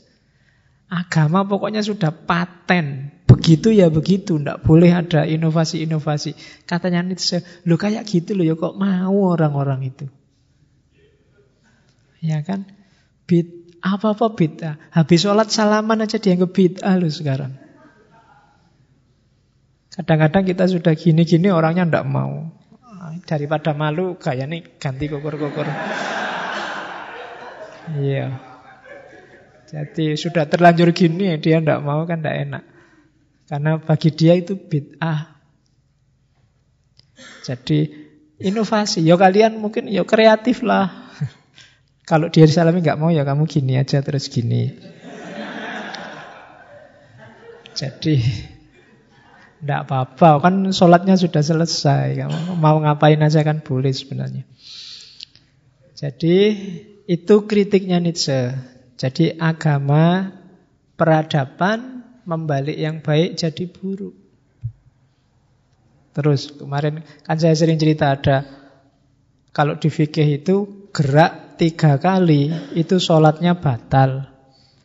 Cuma secara logika sebenarnya ya tiga kali yang gimana dulu. Kadang-kadang satu kali pun menurut saya bisa membatalkan sholat. Misalnya satu kali ada temanmu lewat, aku balik sih yo, Hmm. Loh, ini sekali tapi ya batal ya sholatmu. Jangan dikira kamu ngayal belum pak baru sekali. Kalau tak ulang tiga kali gini baru batal. Ya ndak ya tergantung geraknya apa dulu. Jadi tidak kadang-kadang tidak tergantung jumlahnya, tergantung geraknya. Ya kalau dipesannya kan contohnya kalau digigit nyamuk ngukurnya nggak boleh sampai tiga kali. Kalau terlanjur tiga gimana? Satu, dua, tiga. Ayo, pas ini. Kamu gerak ke sini jadi empat. Ayo, kamu sholatnya gini terus harapan. Ayo, ben sholatnya batal, ini terus ini terus. Oke. Jadi ya gitu ya, kadang-kadang agama ada yang lucu-lucu, yang absurd-absurd dari agama. Oke, terus ya agama tadi membalik dorongan kemanusiaan banyak yang dianggap jahat. Akhirnya apa? Kita bertarung melawan diri kita sendiri katanya Nietzsche. Kan sering dalam agama itu taklukkanlah dirimu taklukkanlah egomu. Itu mematikan dirinya sendiri. Masa kita hidup di dunia disuruh tawuran sama diri kita sendiri. Disuruh gegeran sama diri kita sendiri. Katanya katanya Nietzsche, tidak masuk akal itu. Tidak manusiawi.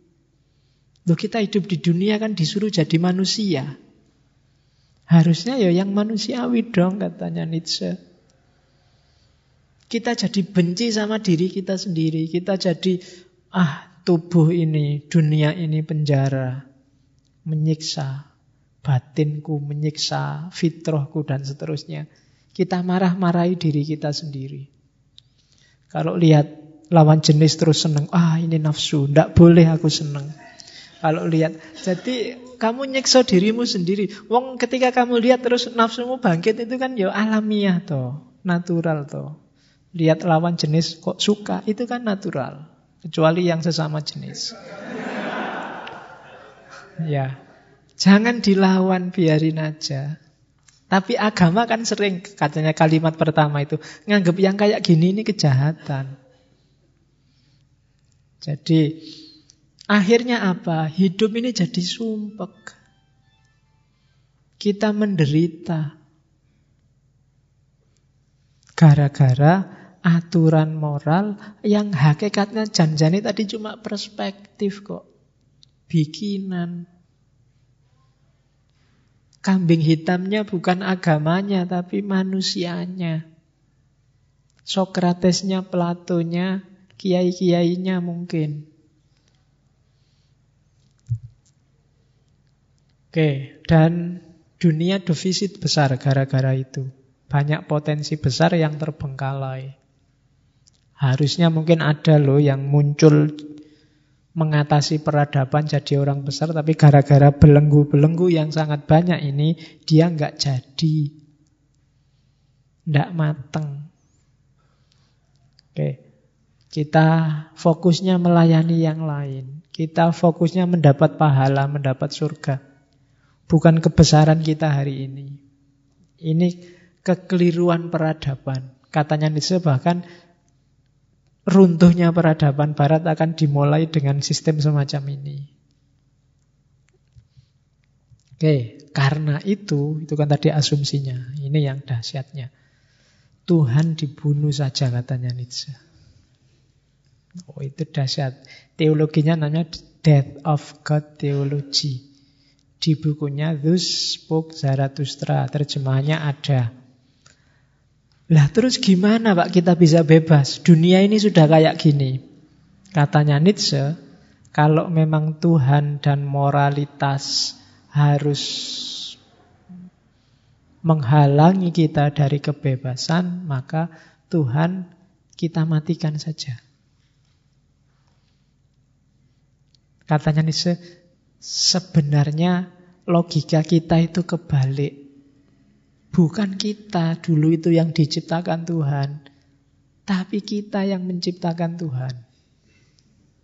Kita yang merumuskan Tuhan itu kayak gini loh. Kita yang memahami Tuhan itu harusnya gini, isinya gini. Bagi orang tertentu Tuhan itu maha adil, maha neliti, maha menyiksa. Bagi yang lain Tuhan itu maha penyayang, maha bijaksana. Dosa apa aja diampuni. Bagi yang sini Tuhan itu maha sadis. Besok kamu dipanggang di neraka.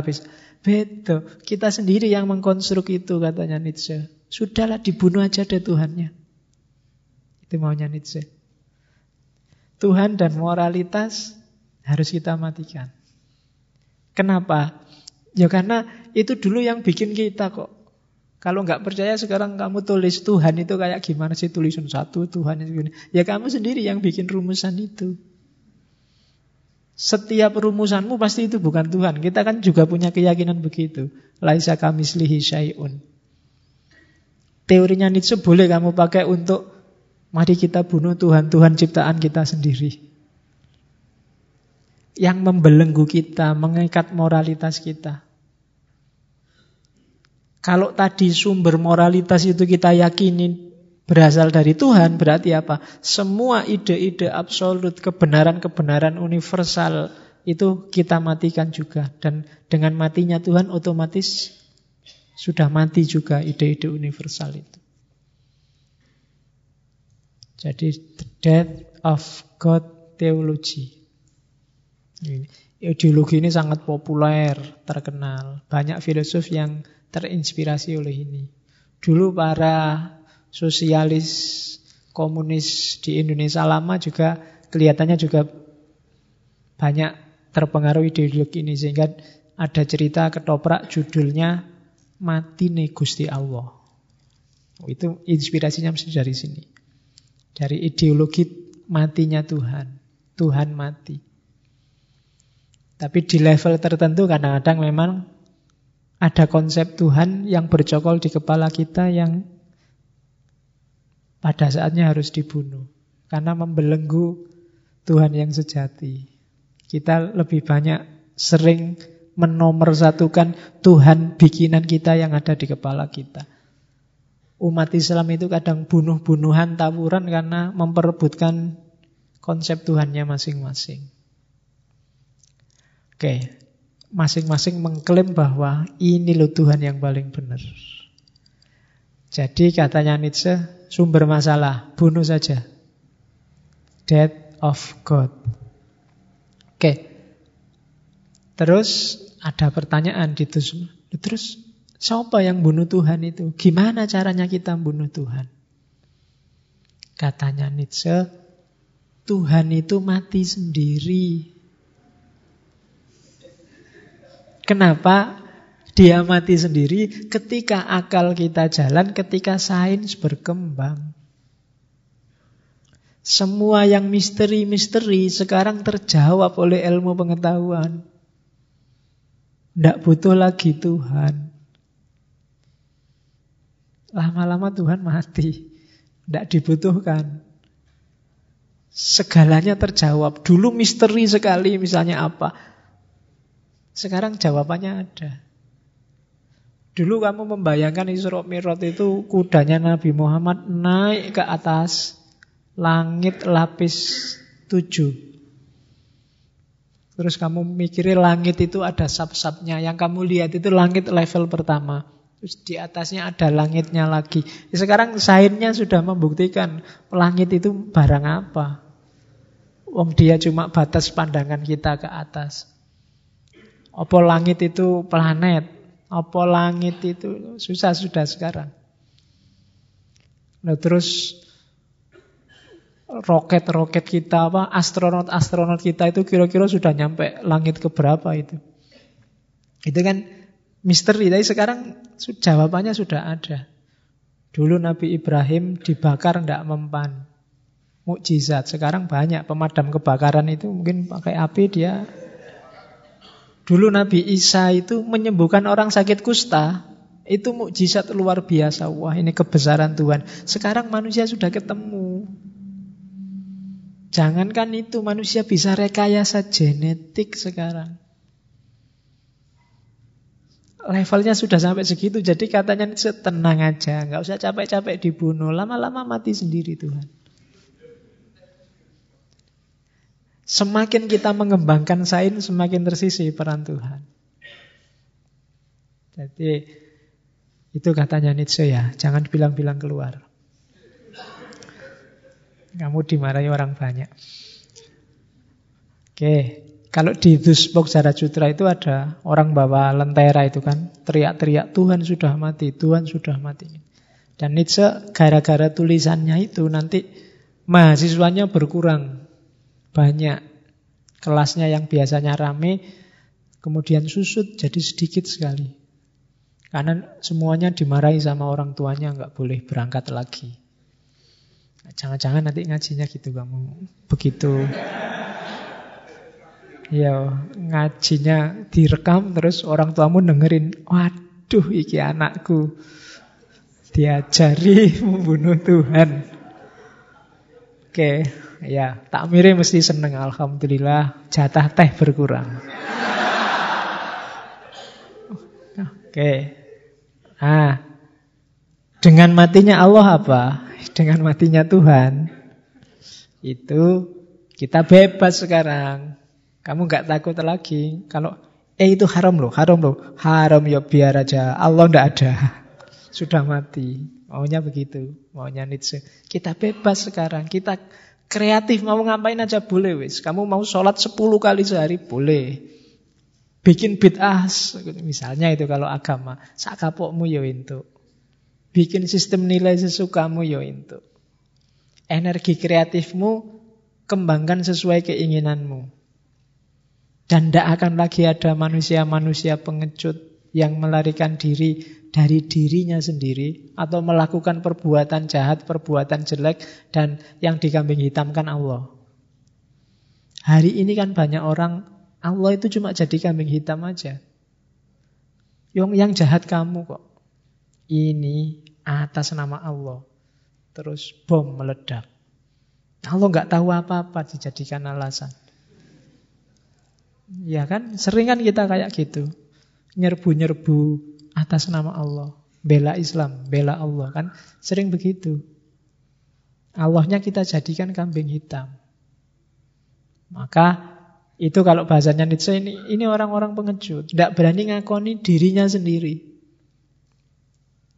Kalau kamu menganggap maksiat itu jelek, terus kamu pukuli orang yang maksiat, tidak usah berlindung di balik namanya Allah. Iya, memang aku tidak setuju itu jelek. Mau apa kamu? Wah, itu jantan tidak berlindung di bawah nama Allah. Itu Nietzsche loh ya, bukan aku. Oke. Iya, harus ini bersandar pada namanya Nietzsche. Biar kamu tidak marah nanti. Terus. Nah, setelah Tuhan mati, sistem nilai hancur yang lahir apa? Nihilisme. Dan inilah hakikat hidup yang sejati katanya Nietzsche. Hidup itu nihil, baik buruk Indah tidak indah, benar salah itu ayo kita ciptakan sendiri. Orang lain juga biar menciptakan versinya mereka sendiri. Makna bikinlah sesukamu. Ini hidup yang jos itu katanya Nietzsche. Enak wis. Kita menikmati jati diri kita sebagai manusia yang bebas berakal, yang sejati. Itu dalam kondisi nihilis. Semua sistem nilai, semua kebenaran mutlak direlatifkan. Pilihlah sendiri yang kamu anggap cocok, kamu anggap pas. Itu nihilisme.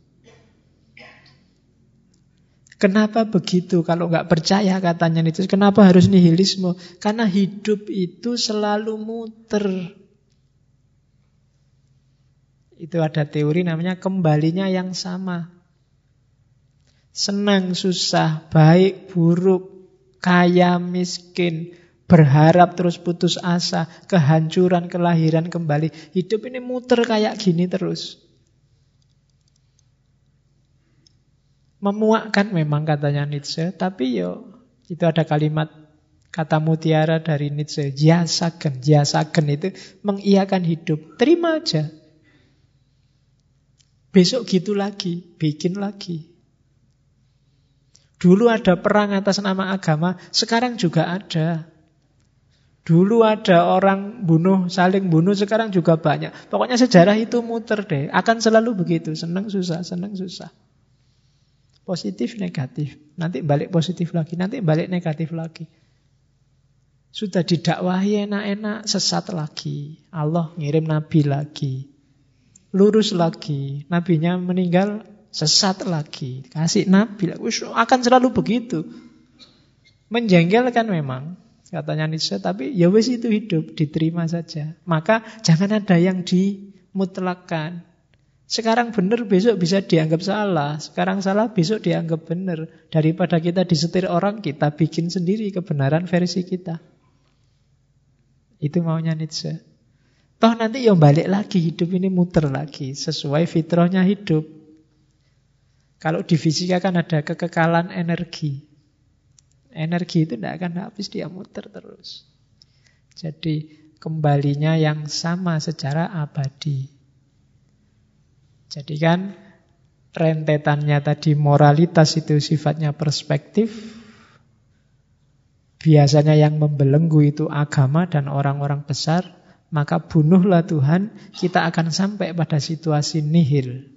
Bunuhlah semua sumber moralitas yang membelenggu, kita akan sampai pada situasi nihil. Semua nilai jadi relatif. Benar salah itu tergantung. Tergantung wadahnya. Tergantung konteksnya. Bunuh orang salah apa benar? Salah dalam konteks tertentu, benar dalam konteks tertentu. Kalau di Islam ya bunuh orang dalam aspek apa contohnya kisos ya kisos itu ya memang harus dibunuh untuk pembalasan kan itu boleh konteksnya. Kalau konteksnya keliru dia baru salah. Atau dalam situasi perang yang kondisinya membunuh atau dibunuh. Kalau dalam situasi perang jangan pakai senjata. Kalau dipukul pipi kirimu, kasih pipi kananmu. Hilang sak kepala-kepalamu. Dalam situasi perang. Gitu Tapi dalam situasi kamu pacaran, boleh pakai dalil itu. Dipukul pipi kiri, kasih pipi kanan. Boleh ditambah yang lain, silahkan. Mau mukul yang mana lagi? Kan nggak apa-apa kalau pacaran. Oh, itu kalau pacaran. Loh ya kan, lo pukul memukul juga ada konteksnya. Jadi ndak ndak serta merta mukul itu jelek. Jadi pokoknya semuanya nihil deh, relatif. Tinggal kamu dia tergantung di mana. Saya sering ngasih tahu mahasiswa itu pokoknya kalau kamu ujian, ndak iso jawab, jawaban aja tergantung, Pak. Lihatnya dari mana dulu. Aku mesti selamat. Tinggal kamu kasih contoh ekstrim mesti pas. Jadi jawaban paling cerdas itu tergantung. Oke, lapar nggak sekarang? Tergantung pak. Kalau bapak neraktir ya lapar, tapi kalau suruh beli sendiri enggak. Nah, kan bisa kayak gitu ya tergantung. Oke, Terus, nah, meskipun sudah nihilis, ini sebelum ketemu Superman ya, ketemu Superman-nya terakhir. Katanya Nietzsche, nanti tetap ada the last man. The last man ini orang-orang dari kerumunan, orang-orang biasa tadi. Yang ketika Tuhan dimatikan, dia stres. Kenapa? Bingung sekarang dia. Orang yang biasa diatur, sekarang dibebaskan, itu kan bisa stres. Dia mau ngapain bingung. Itu fase krisis. Meskipun tadi kita anggap ini moralitas itu ilusi loh. Agama itu cuma membelenggu kita. Ketika agama benar dibubarkan, moralitas dinihilkan, Nanti akan ada the last man, orang-orang yang bingung. Dan ini jumlahnya banyak nanti. Katanya Nietzsche, ini orang-orang pengecut. Tidak berani berpikir sendiri. Tidak berani merumuskan tujuannya sendiri. Karena biasanya manut. Wong dosennya diem aja kok tanya, Pak, ada tugas apa Pak mata kuliah ini? Pak, Ya nyari penyakit. Iya kan? Wong dosennya nggak ngatur kok mau diatur. Pak, sandalan boleh nggak Pak? Loh, kalau dosennya diem aja nggak usah ditanya. Jadinya lahir aturan, kamu sumpek. Betul. Coba kamu nggak usah bilang-bilang terus sandalan aja, terus dosennya nesu kok sandalan. Loh, Bapak nggak bilang-bilang sih kemarin. Ya kan gitu. Ya salahmu sendiri minta diatur. Itu kelompok the last man. Orang-orang terakhir. Orang-orang pengecut. Mereka ndak bisa disuruh mikir sendiri, nggak bisa. Kalau dibebaskan dia malah tanya, lah terus kita harus ngapain nih? Apa yang harus kita lakukan nih? Ada saran Pak, ya podoai kamu minta diatur lagi itu namanya. Jadi katanya Nietzsche ndak Jadilah orang besar. Apa? Bebas dan mikir sendiri. Jangan kayak the last man. The last man itu pengecut. Apa cirinya orang besar yang superman tadi? Dia bisa menghidupkan, mengikuti kehendak untuk berkuasa. Ini sebenarnya natural kok. Setiap orang itu kalau mau jujur, dia ingin menang, dia ingin berkuasa, dia ingin berkreasi, dia ingin menguasai sesuatu. Itu pasti tidak bisa ndak. Dia ingin lebih dari yang lain, itu pasti. Cuma gara-gara sistem moral yang membelenggu tadi, ini di pressure, kamu mau apa-apa, ah siapa sih aku ini? Ah apa sih levelku ini? Itu kehendak untuk berkuasa, kita pressure. Setiap manusia punya kehendak ini. Setiap orang pingin lebih menonjol. Kalau nggak percaya, setiap kalian kan merasa dirinya masing-masing penting. Hanya saja ketika berinteraksi dengan yang lain, kadang-kadang terus kamu mengkeret. Ah, siapa sih aku? Ini yang dikritik oleh Nietzsche. Ya tetap tunjukkan bahwa kamu itu penting. Pak, nanti saya malah dicueki apa, dimarahi apa, dikritik yang lain. Loh yang lain juga sama, pingin dianggap penting. Kalau orang ngeritik kamu, dia juga pingin dianggap penting. Ayo tanding. Jangan kamunya malah mengkeret. Kalau mengkeret kamu pasti kalah. Kepalamu diinjak untuk dia lebih tinggi. Daripada kepalamu diinjak, kan minding kamu yang injak. Nah, itu maunya Nietzsche begitu. Toh itu, ya yang enak kan dorongan kayak gitu dibuang semua Pak. Dibuang semua itu ndak alami, ndak natural. Ketika ndak natural, nanti kayak bahasanya Nietzsche, orang idiot yang ngatur kamu, orang yang ndak kompeten yang ngatur kamu, tambah rusak dirimu. Jadi ikuti kehendakmu, ikuti cita-citamu untuk berkuasa, will to power. Ini natural. Setiap orang merasa dirinya penting, merasa dirinya Kamu nyari ilmu itu kan juga ingin berkuasa, menguasai teknik tertentu, menguasai kemampuan tertentu, menguasai wawasan tertentu. Pada gilirannya kamu bisa menguasai sesuatu. Itu alami. Jadi jangan minder, jangan mengkerap kalau kamu punya kehendak tertentu. Kejar itu. Itu sifatnya alamiah, katanya Nietzsche. Nah, katanya dunia ini adalah kehendak untuk berkuasa dan tidak lebih dari itu. Semua problem termasuk problem-problem hari ini, problem agama, sosial, politik, akarnya adalah benturan antara kehendak untuk berkuasa.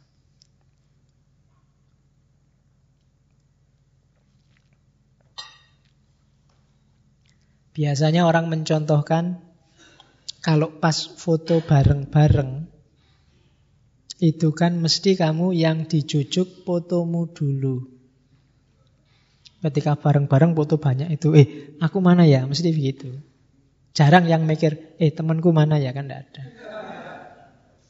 Mesti, kalau pas ada gambarmu loh ya, mesti yang dicari gambarmu dulu. Itu kenapa? Ya karena kamu merasa dirimu penting.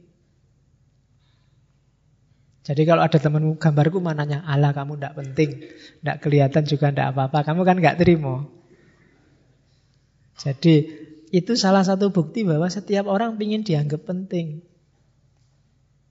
Ya contohnya misalnya kamu ketemu saya di jalan, kamu sudah senyum, ingin nyopo, neng aku lali. Bahwa kamu siapa? Kamu sudah siap-siap ketawa tak lewati begitu saja. Itu kan kamu manggel. Tidak dianggap penting belasiro Pak Faiz sih. Mungkin karepku tidak begitu sih, cuma kadang ya sengaja. Jadi, enggak, itu bukti bahwa ketika tidak dianggap penting, kamu kan marah. Jadi ada will to power. Setiap orang pasti punya itu. Pengetahuan juga arahnya untuk kekuasaan. Will to power. Senjata arahnya kekuasaan. Apa pun arahnya sebenarnya untuk seseorang bisa menguasai sesuatu. Seperti levelnya masing-masing. Hadis kan bilang, kullukum ro'in. Setiap orang pemimpin. Itu nama lain bahwa setiap orang sebenarnya punya wilayah kekuasaan sendiri.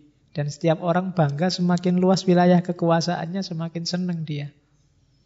Antara lain lewat pengetahuan, Ah, baru kita ketemu Superman. Oke. Akhirnya bukan the last man. Kita harus jadi Superman, Ubermans. Jadi tujuan dari kita hidup dari kita sebagai manusia itu bukan manusia biasa, tapi manusia super. Jangan salah ya, lebih dulu Nietzsche daripada yang bikin komik Superman itu. Yes, Superman kadang pakai istilah overman.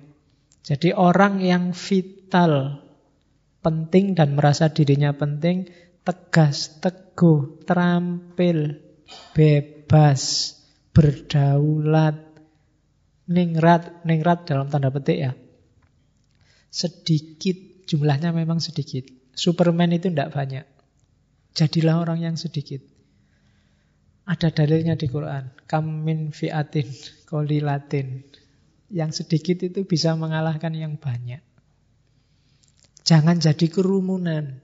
Jangan jadi orang yang akeh tunggale. Jadi orang yang spesial. Versi dirimu sendiri. Pak, saya jadi ingin jadi orang istimewa pak. Kayak itu kayak itu kayak itu. Ya sudah wong akeh nek ngono. Akeh tunggale masalah orang istimewa itu versi dirinya sendiri. Kamu akan jadi kawanan kalau tidak jadi Superman. Kawanan itu dia lemah pengecut mentalnya budak manutan. Setia kawan. Ada nggak di sini yang setia kawan? Katanya setia kawan itu cirinya orang kawanan. Kerumunan Ya, yo kalau kalau orang khusus kan biasanya kawannya jarang dia sendirian. Makanya superhero itu kan penyakitnya biasanya kesepian. Dia sendirian, tapi istimewa. Kamu tinggal milih, pingin punya teman banyak, tapi biasa. Atau jadi orang spesial. Resikonya kesepian. Nietzsche itu kan juga penyakitnya paling akut kesepian. Oke. Superman itu bebas. Meskipun dia tidak immoral. Jangan dianggap Superman terus sakarepe dhewe ndak. Dia bikin nilai-nilai moral sendiri. Bedanya sama kawanan, kawanan itu dibikinkan orang nilainya. Kalau Superman, dia bikin nilai sendiri. Yang ketiga, Superman itu yang melakukan ya, sagen. Orang yang mengiakan hidup. Orang yang sanggup hidup menghadapi hidup dalam situasi apa pun. Bukan orang yang melarikan diri dari hidup. Susah, ayo. Sempit, ayo. Tetap aku menguasai diriku sendiri. Jadi namanya ya Sagen. Di Nietzsche meskipun dia agak ragu-ragu, kira-kira kayak sopo sih Superman itu, ya paling ya gabungan antara Napoleon sama Goethe. Atau gabungan antara Yesus sama Julius Caesar. Jadi mix. Di sini ada kalimat lagi Superman itu Paling tidak ya dia punya ciri gabungan dari seorang seniman berarti perasaannya hidup dengan filosof akalnya hidup dan orang suci berarti perilakunya terarah. Itu Superman. Seniman, filosof, orang suci. Perasaannya hidup, mandiri, akalnya hidup, mandiri, dan perilakunya terarah. Tidak ngawur dan tidak diatur-atur orang. Terus Superman itu pasti cerdas. Dia bisa, biasanya orang biasa, orang awam itu melihat masalah satu perspektif. Ngertinya ini yang benar sudah. Tapi kalau Superman dia bisa lihat, oh ini benar. Tapi dari perspektif itu, ini bisa benar. Dari perspektif ini, itu bisa benar. Itu cirinya Superman. Dan Superman tidak mengingkari will to power-nya. Kamu pingin nikah ya? Ya, tidak apa-apa. Memang pingin kok. Kan ada orang pingin nikah ya? Tidak, apa, malu masalahnya. Masa kayak gitu diucapkan. Kalau Superman tidak ada begitu. Makanya Superman itu tidak malu meskipun celana dalamnya di luar. Superman tidak pemalu pokoknya. Maunya apa? Ayo itu. Sistem nilai diciptakan. Kenapa kamu malu? Karena ada sistem nilai di luar dirimu yang ngatur kamu. Sehingga kamu ngalami yang menurutmu dianggap orang lain jelek sehingga kamu malu. Terus catatan lagi ini yang agak rumit. Tidak semua Superman itu sama. Cirinya khas masing-masing orang. Nietzsche tidak menyebut ciri katanya Nietzsche. Kalau saya nyebut ciri katanya Nietzsche, Misalnya Superman itu satu, gini, dua, ini, tiga, ini. Nanti kamu ketika ingin jadi Superman, manut ini. Ketika kamu manut, ya bukan Superman lagi. Jadi kalau cirinya nomor satu Superman itu jujur, yang kedua Superman itu nggak bohong, nomor tiga Superman itu baik hati, Superman itu tidak sombong, Superman itu misalnya ada aturannya begitu. Ketika dibikin ini terus kamu ah aku pengen jadi Superman. Nomor satu apa? Jujur. Oh ya aku tak jujur. Nah, itu sudah tidak Superman lagi.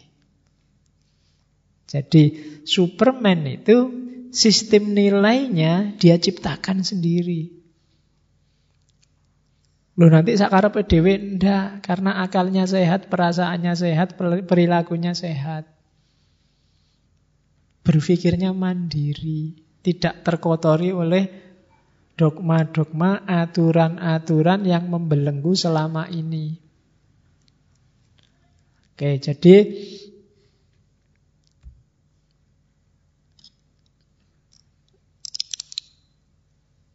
apa yang dilakukan oleh Superman? Nah, ini terakhir. Jadi Nietzsche dengan Superman-nya memberi kita tentang yang lain. Jadi Nietzsche ini sumbangannya banyak. Semua yang saya omongkan tadi. Yang pertama, perspektivisme. Nietzsche orang pertama yang menggugah kesadaran eh, kebenaran itu perspektif loh. Yang nanti dihidupkan habis-habisan oleh, makanya tadi saya bilang ini transisi dari modern menuju posmo. Orang modern itu masih dengan kecenderungan kebenaran itu tunggal. Yang kedua, bikin orang mandiri.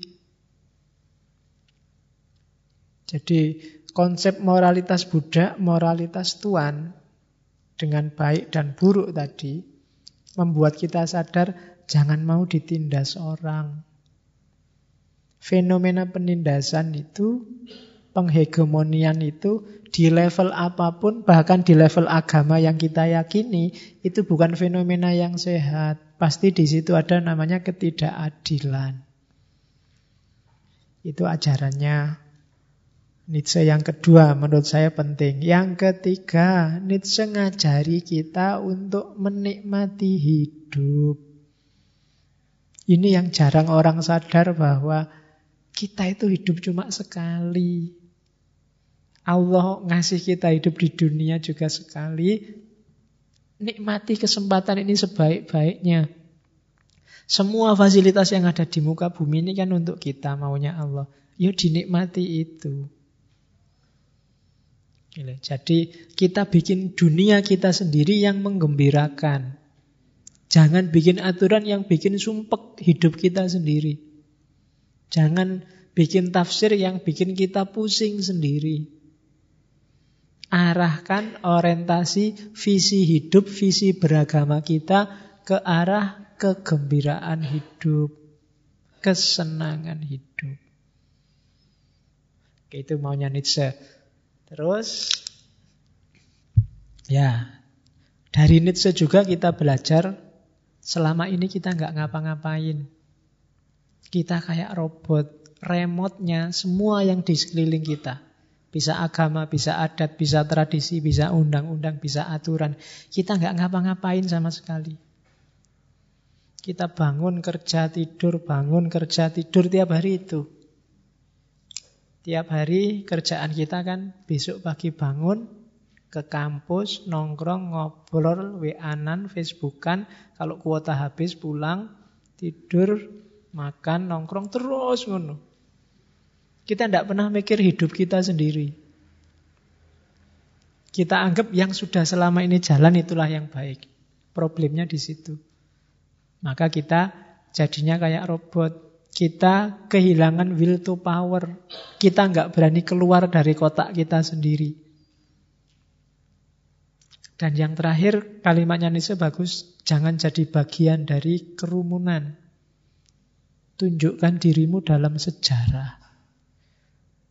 Sampai titik ini sebenarnya termasuk saya mungkin tidak akan tercatat oleh sejarah. Ya berusahalah biar sejarah mencatatmu. Jangan-jangan besok sampai level cucunya cucu sudah kehilangan lacak sudah. Kayak apa dulu simbahku, kayak apa sudah hilang. Karena kita tidak penting ternyata. Jadilah orang penting, Jangan jadi kerumunan. Kerumunan itu orang banyak. Di antara yang jutaan orang besok demo misalnya di Jakarta itu, itu yang muncul-muncul paling satu, dua, tiga. Sisanya sebanyak itu kerumunan semua. Tidak penting. Seandainya kamu ikut ke sana paling ya tadi kerumunan. Kamu dipendungi polisi sampai benjut-benjut. Tidak masuk TV. Iya, tetap yang disorot bangsanya Habib Rizik, bangsanya yang mimpin-mimpin demo, yang orasi. Bok kamu di sana kecopetan kah opo sandalmu hilang kah tidak mungkin diwawancara. Karena kamu tidak penting. Coba Kapolri sepatunya hilang itu mungkin diwawancara sama TV. Tapi kalau sandalmu putus, sandal jepit sudah jelek putus lagi. Pas demo lagi, sopo sing ngarep ngopeni dirimu. Kita kerumunan ternyata levelnya. Kita ndak muncul. Oke, 10 ya. Saya kira itu ya. Terakhir, ini beberapa quotes. People don't want to hear the truth because they don't want their illusion destroyed. Masyarakat itu biasanya tidak ingin mendengarkan kebenaran. Kayak yang diomongkan ini tadi, beberapa di antaranya pasti kebenaran. Tapi banyak orang marah kalau dengar ini because they don't want their illusion destroyed.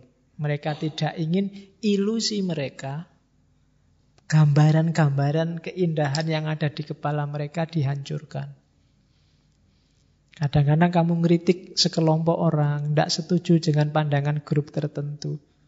Menurutmu ya wis bener kritikmu, yang salah mereka dan buktinya jelas yang salah mereka. Tapi mereka nggak mau nerima. Kenapa? Mereka tidak ingin mimpi-mimpinya hancur. Mereka tidak ingin konsep-konsep yang mereka anggap benar hancur. Yang kedua, you have your way, I have my way. As for the right way, the correct way, the only way, it does not exist. Engkau punya jalanmu sendiri, aku punya jalanku sendiri. Sedangkan jalan yang benar, jalan yang paling lurus, jalan satu-satunya itu tidak ada.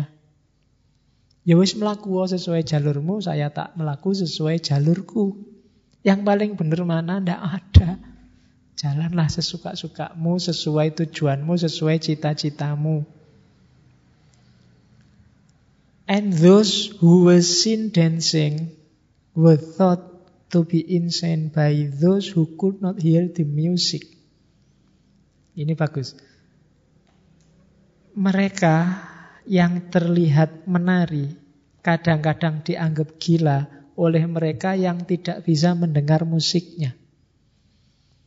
Kalau ada orang nari di depanmu dan kamu nggak dengar musiknya itu kan kayak orang stres. Kayak orang edan. Itu yang kita sering kritik orang, tapi tidak ngerti latar belakang apa dari pikirannya yang kita kritik. Kita sering mengkritik perbuatan seseorang, tapi kita nggak paham di balik perbuatan itu ada motif, ada kepentingan, ada kebutuhan apa. Dan kadang-kadang kita klaim itu jelek. Kita lecehkan, kita caci maki. Padahal problemnya kita hanya nggak dengar musiknya. Kalau kita dengar musiknya, oh iya ada musiknya, pas tariannya. Hanya kita nggak dengar musiknya saja. Ini Nietzsche nyuruh kita, mbok jangan gampang menghakimi kalau nggak tahu kebenarannya. Terakhir, I'm not upset that you lied to me. I am upset that from now I'm I can believe you. From now on I can believe you. Aku ndak sumpek ketika tahu engkau membohongiku. Aku hanya sumpek karena mulai saat ini aku ndak bisa lagi percaya padamu. Oh itu jeru ya. Iya. Ya. Oke, yo yo nek jeru ya njegura dhewe-dhewe diurusi sendiri-sendiri sesuai konteks hidupnya masing-masing. Itu maknanya panjang. Alhamdulillah sudah jam 10 kita ngobrol sama Nietzsche. Ambil manfaatnya. Kalau ini senjata gunakan sesuai kepentingan. Ya, teorinya kayak tadi ya, kalau itu senjata ya jangan bunuh nyamuk pakai palu besar. Karena yang bonyok kepalamu sendiri nanti. Jadi Gunakan sesuai porsinya, kayak obat. Obat itu harus diminum sesuai takarannya. Kalau kebanyakan jadi racun, kalau terlalu sedikit tidak menyembuhkan. Pahami benar semua horizon pikirannya Nietzsche, termasuk semua pikiran yang lain, pergunakan yang pas untuk hidup kita masing-masing. Oke, saya kira itu kurang lebihnya mohon maaf. Wallahul muwafiq wallahu a'lam bissawab. Wassalamualaikum warahmatullahi wabarakatuh.